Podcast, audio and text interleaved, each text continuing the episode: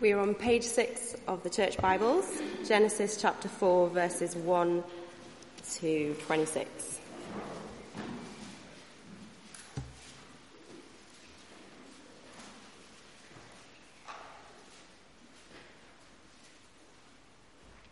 So, Genesis chapter 4, verse 1. Adam made love to his wife Eve, and she became pregnant and gave birth to Cain. She said, with the help of the Lord, I have brought forth a man. Later, she gave birth to his brother, Abel. Now, Abel kept flocks, and Cain worked the soil. In the course of time, Cain brought some of the fruits of the soil as an offering to the Lord. But Abel also brought an offering, fat portions from some of the firstborn of his flock. The Lord looked with favour on Abel and his offering, but on Cain and his offering he did not look with favour. So Cain was very angry and his face was downcast. Then the Lord said to Cain, Why are you angry? Why is your face downcast? If you do what is right, you will, will you not be accepted? If you do not do what is right, sin is crouching at your door. It desires to have you, but you must rule over it. Now Cain said to his brother Abel, Let's go out to the field. While they were in the field, Cain attacked his brother Abel and killed him. Then the Lord said to Cain, Where is your brother Abel? I don't know, he replied. Am I my brother's keeper? The Lord said, What have you done? Listen, your brother's blood cries out to me from the ground. Now you are under a curse and driven from the ground, which opened its mouth to receive your brother's blood from your hand. When you work the ground, it will no longer yield its crops for you. You will be a restless wanderer on the earth. Cain said to the Lord, my punishment is more than I can bear. Today you are driving me from the land, and I will be hidden from your presence. I will be a restless wanderer on the earth, and whoever finds me will kill me. But the Lord said to him, Not so. Anyone who kills Cain will suffer vengeance seven times over. Then the Lord put a mark on Cain so that no one who found him would kill him. So Cain went out from the Lord's presence and lived in the land of Nod, east of Eden. Cain made love to his wife, and she became pregnant and gave birth to Enoch. Cain was then building a city, and he named it after his son Enoch. To Enoch was born Irad, and Irad was the father of Mehujael. And Mehujael was the father of Methushael, and Methushael was the father of Lamech. Lamech married two women, one named Adah and the other Zillah. Adah gave birth to Jabal. He was the father of those who live in tents and raise livestock. His brother's name was Jubal. He was the father of all who play stringed instruments and pipes. Zillah also had a son, Tubal Cain, who forged all kinds of tools out of bronze and iron. Tubal Cain's sister was Naamah. Lamech said to his wives, Adah and Zillah, listen to me. Wives of Lamech, hear my words. I have killed a man for wounding me, a young man for injuring me. If Cain is avenged seven times, then Lamech seventy seven times. Adam made love to his wife again, and she gave birth to a son and named him Seth, saying, God has granted me another child in place of Abel, since Cain killed him. Seth also had a son, and he named him Enosh. At that time, people began to call on the name of the Lord.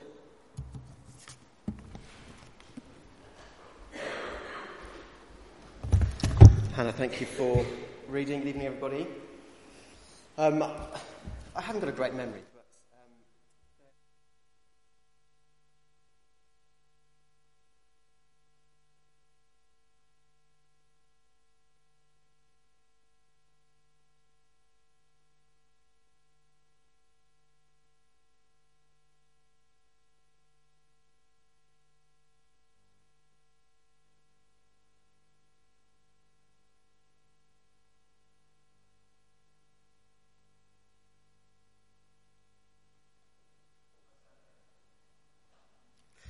So, back to the picture. So, we're at a bend in the road, and on the road there is a, a builder's yard. And on this particular day, we noticed that it, it was on fire. Um, smoke was billowing, and you can imagine as a 10 year old boy, this was kind of slightly scary, but also quite exciting. Uh, so, the whole road was closed off. Uh, two or three fire engines came along. Uh, the whole street was out gathered, uh, witnessing this uh, spectacle. And then afterwards, once uh, all the dust had settled, um, obviously everyone was very interested in, in what happened, uh, particularly the insurance company were very interested to know why this fire had started. And so the firemen uh, went back through the wreckage, uh, piece by piece, tracing what had happened. And they eventually discovered that in a sunlight in the roof, the sun must have been beaming down and caught the edge of a sofa on fire just as you might do, I guess, with a magnifying glass and a, and a leaf on the ground. If you've been here for the past um, few weeks, um, then you'll know we've been tracing our way back uh, to the beginning of time. And if you were here last week, then you would have seen how sin entered the world as, as Adam and Eve, deceived by the devil, disobeyed God by eating from the tree of life, and so found themselves facing the consequences of what they'd done separated from the presence of God, life on earth now tainted, and the prospect of death awaiting them. If Genesis 3 was a bit like that shaft of light coming through the skylight, catching the corner of a sofa, then what we start to see today in chapter 4 is the sofa going ablaze, is the room catching alight as the fire of sin and death spreads there's a sense in which all of us now are caught up in that blaze because of Adam's actions. But as we'll see today, actually all of us have an individual response, a way that we all can reject or submit to God's rule. That's what we're going to be thinking about today. And we're going to do so with a couple of headings which you may find helpful. We're going to think about the depths of human sin and its consequences. And then secondly, we're going to see thankfully, the heights of God's grace and its consequences. So, firstly, the depths of human sin and its consequences. You'll see the chapter starts with the first human birth ever recorded, and the first family unit is formed. Let me read again from the start of the chapter.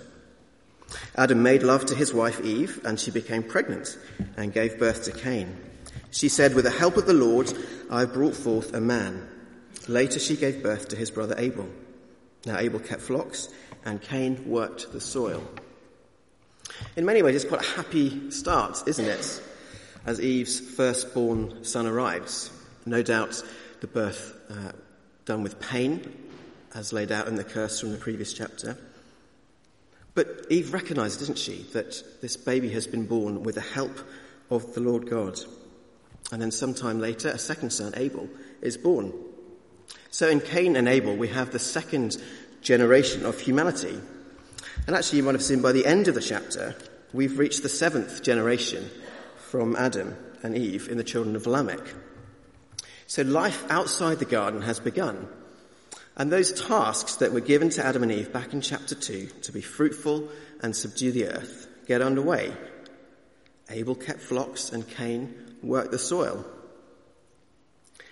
But also, you'll have seen sin is also taking root and growing too. Let me read the next couple of verses. In the course of time, Cain brought some of the fruits of the soil as an offering to the Lord. But Abel also brought an offering, fat portions from some of the firstborn of his flock.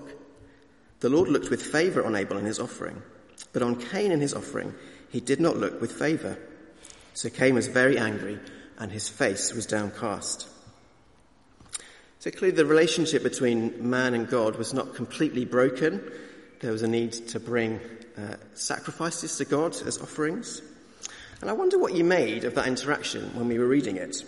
Because on first glance it may seem a bit arbitrary or even unfair that God looks favourably on Abel's offering but not on Cain's. And from Cain's reaction, that's clearly what he thought as well. But actually there's a hint in the text that shows us what's going on underneath the surface. You may have picked up on it.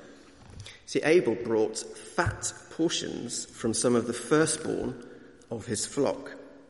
And we learn later in the Bible that the fat portions of an animal were the best parts, the choice cuts.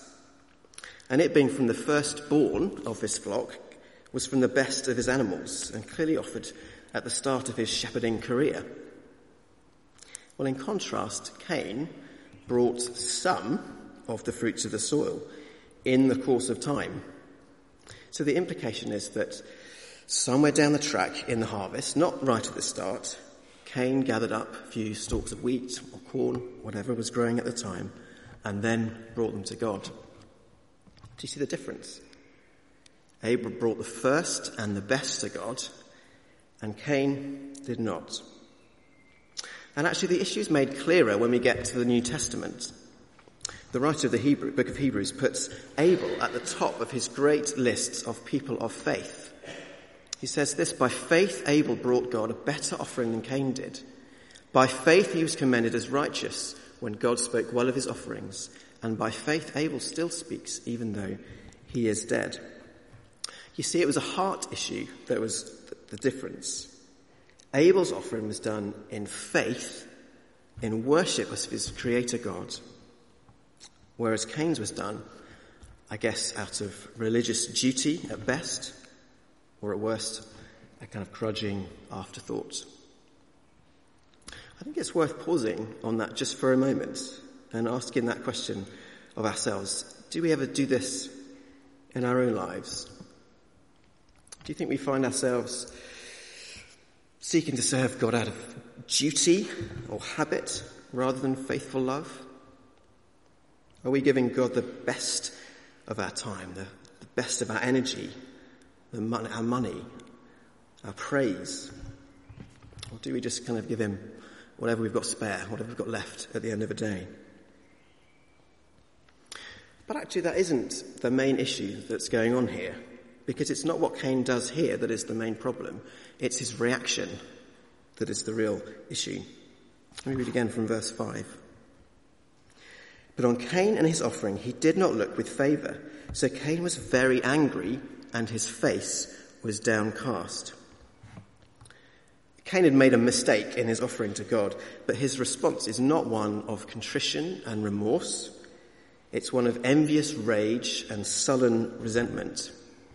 And God pleads with him, doesn't he? Why are you angry? Why is your face downcast? If you do what is right, will you not be accepted? Here Cain's got an opportunity to learn and grow and put it right.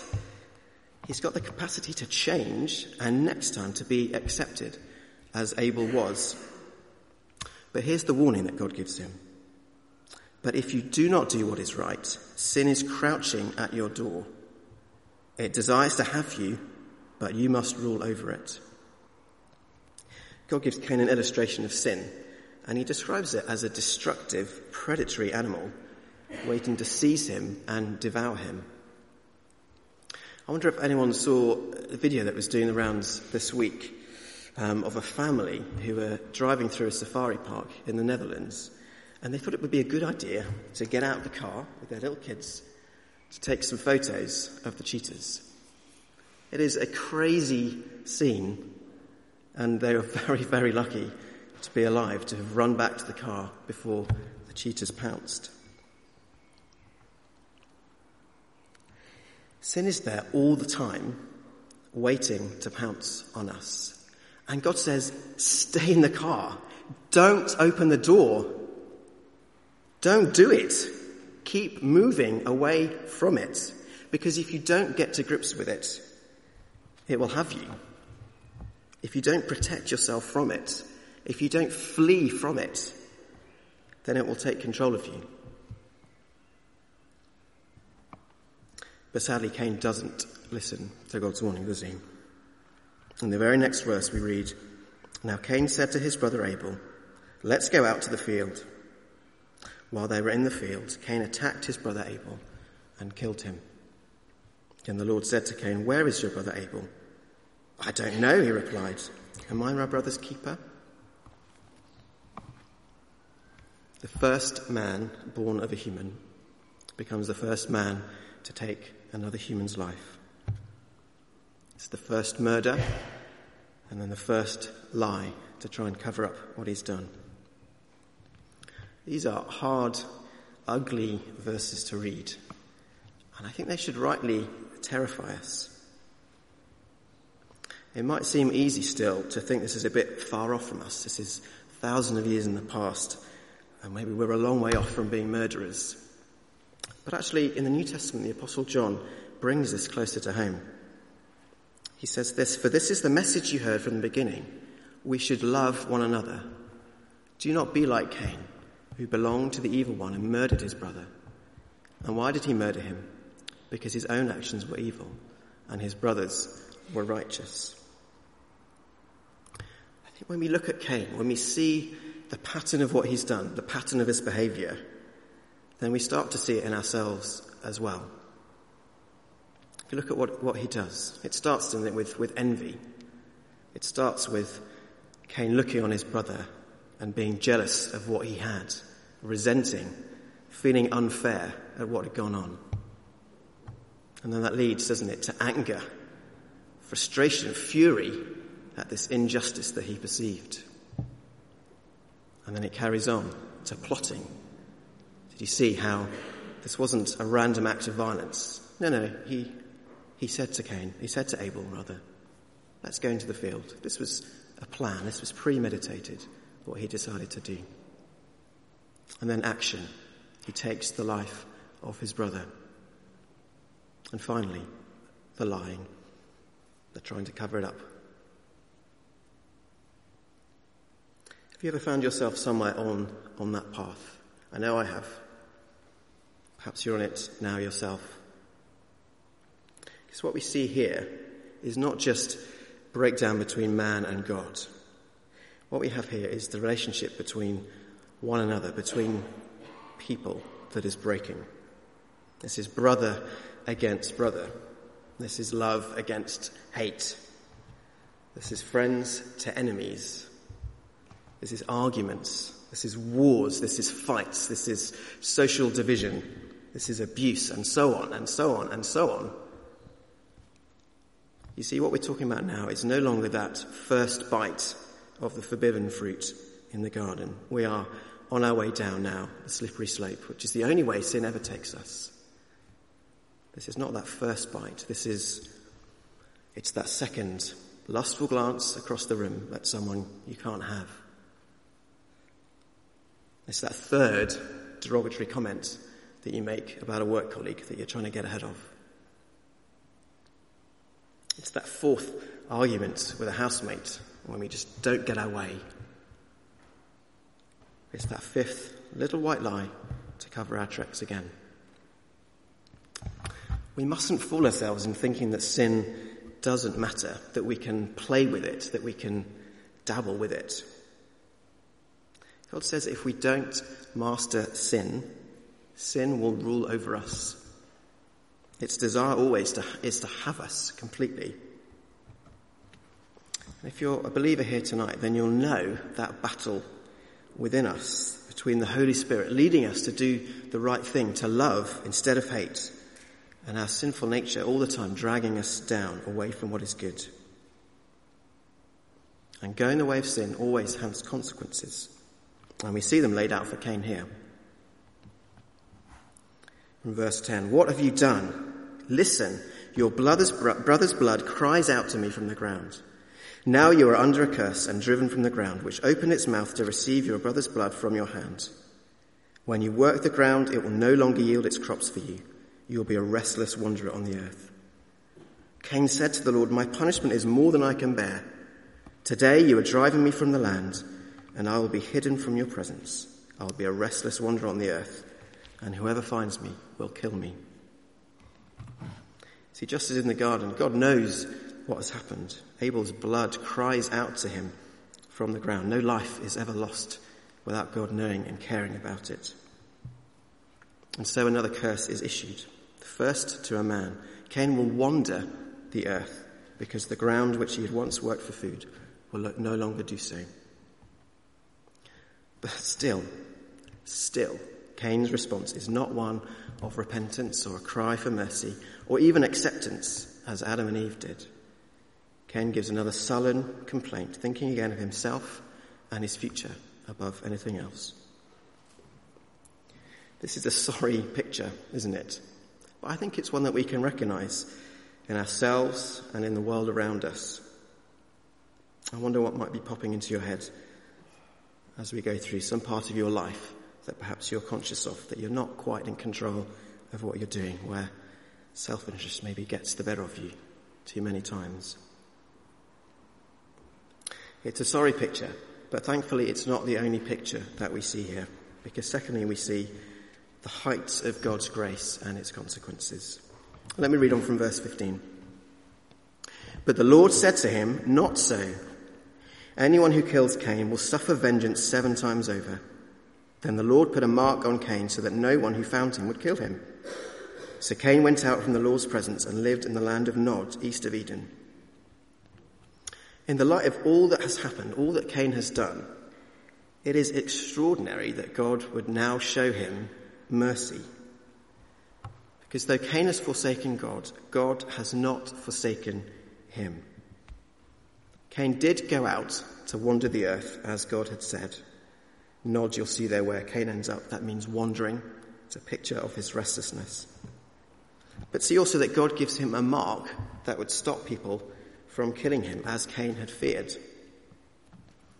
I expect if you were to go on holiday to Russia this summer during the World Cup, you would see people from different countries, and it would be easy to spot them by their, their football shirts, the colours of their flags, or their face paints.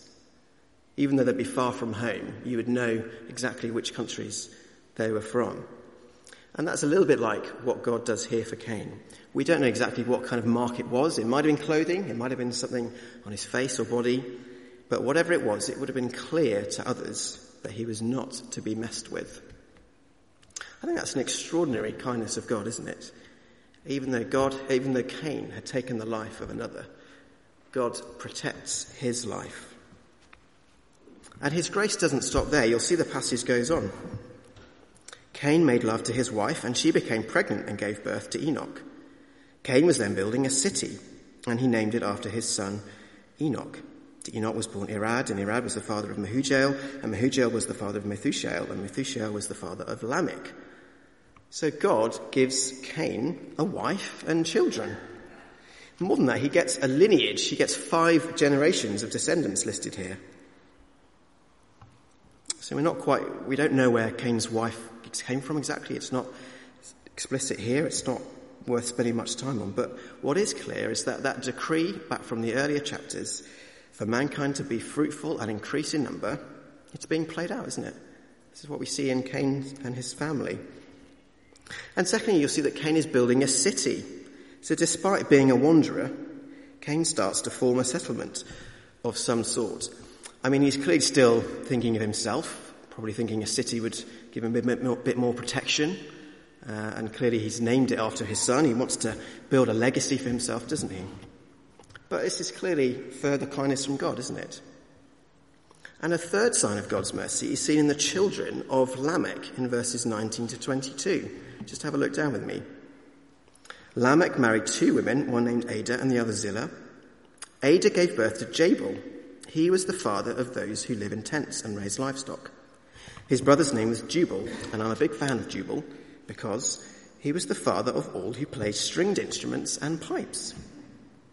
Zillah also had a son, Tubal Cain, who forged all kinds of tools out of bronze and iron. Tubal Cain's sister was Naamah. So here we see the first civilization forming.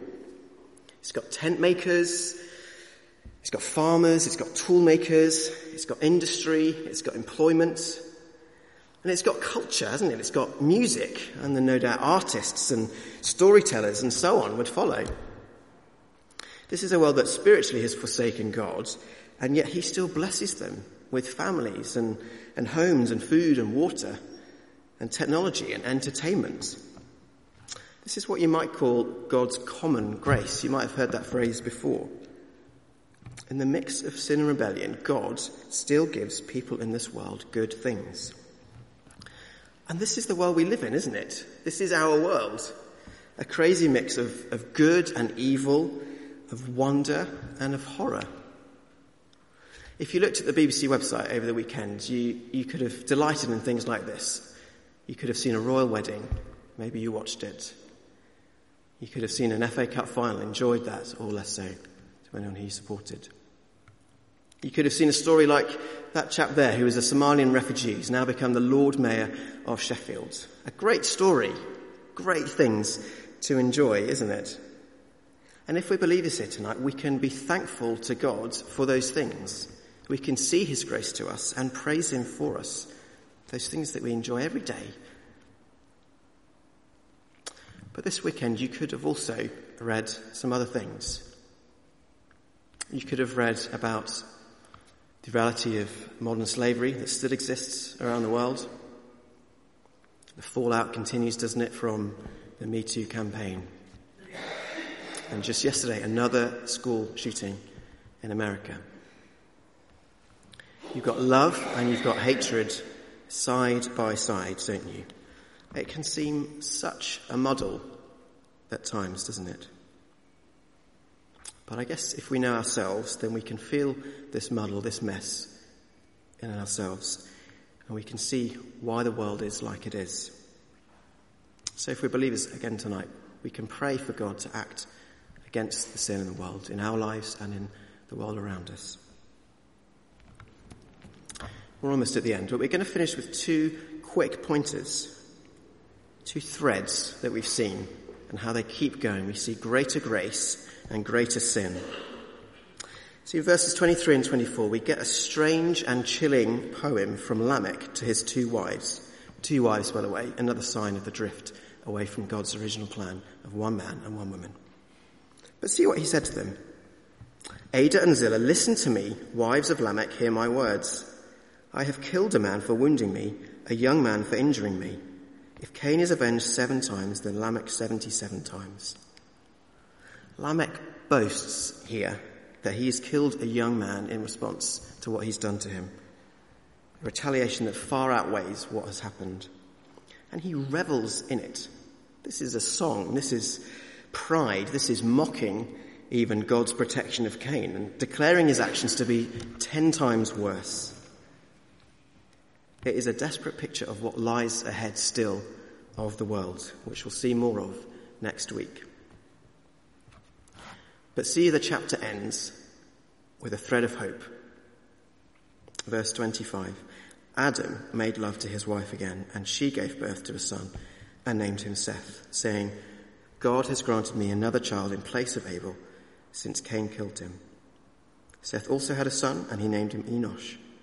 At that time, people began to call on the name of the Lord. The scene swings back to Adam and Eve. And God has given them another son, Seth, in some sense to replace Abel. And Seth is vitally important because it's through his line that people begin to call on the name of the Lord. Because what is ultimately being established here in this chapter is the two paths that are available to humanity. You've got the way of Cain and Lamech, that of unbelief and rejection of God. And you've got the way of Abel and Seth, that of faith and obedience, of calling on the name of the Lord. And that way of Abel ultimately points us to the only one in whom we can find forgiveness and acceptance again from God. The only one who can help us to live lives of selfless love. Back in the book of Hebrews, we see these words. But you have come to Mount Zion, to the city of the living God, the heavenly Jerusalem you have come to thousands upon thousands of angels in joyful assembly, to the church of the firstborn whose names are written in heaven. You have come to God, the judge of all, to the spirits of the righteous made perfect, to Jesus, the mediator of a new covenant, and to the sprinkled blood that speaks a better word than the blood of Abel. See, Abel offered a lamb to God in faith and Abel's innocent blood was shed at the hands of one who should have loved and protected him. Jesus was the Lamb of God, without blemish or defect, offered in perfect obedience to his Father. It is his innocent blood that speaks a better word than that of Abel, because it offers all who put their trust in him a way back to God. Because our world is still full, isn't it, of restless people, anxious, lost, angry, wandering away from their Creator God. I know I still feel like that in myself at times. Maybe you do too. But Jesus offers a different way, the only way to find true peace and freedom from the clutches of sin. And he offers us another mark of protection, the Holy Spirit, this time one who will keep us through death and back to the tree of life. So let's come to God like Abel, by faith, and asking for his help by his Spirit to master sin in our lives, that we would follow him in love and obedience, living for his name and not our own. Going to close our service in a short moment, but why don't we just take a minute to reflect? Perhaps God has been putting things on your heart, areas of your life that you know you need to bring to Him. You might find the question at the bottom of your postcards helpful as you do that. Let's just take a moment now of silence.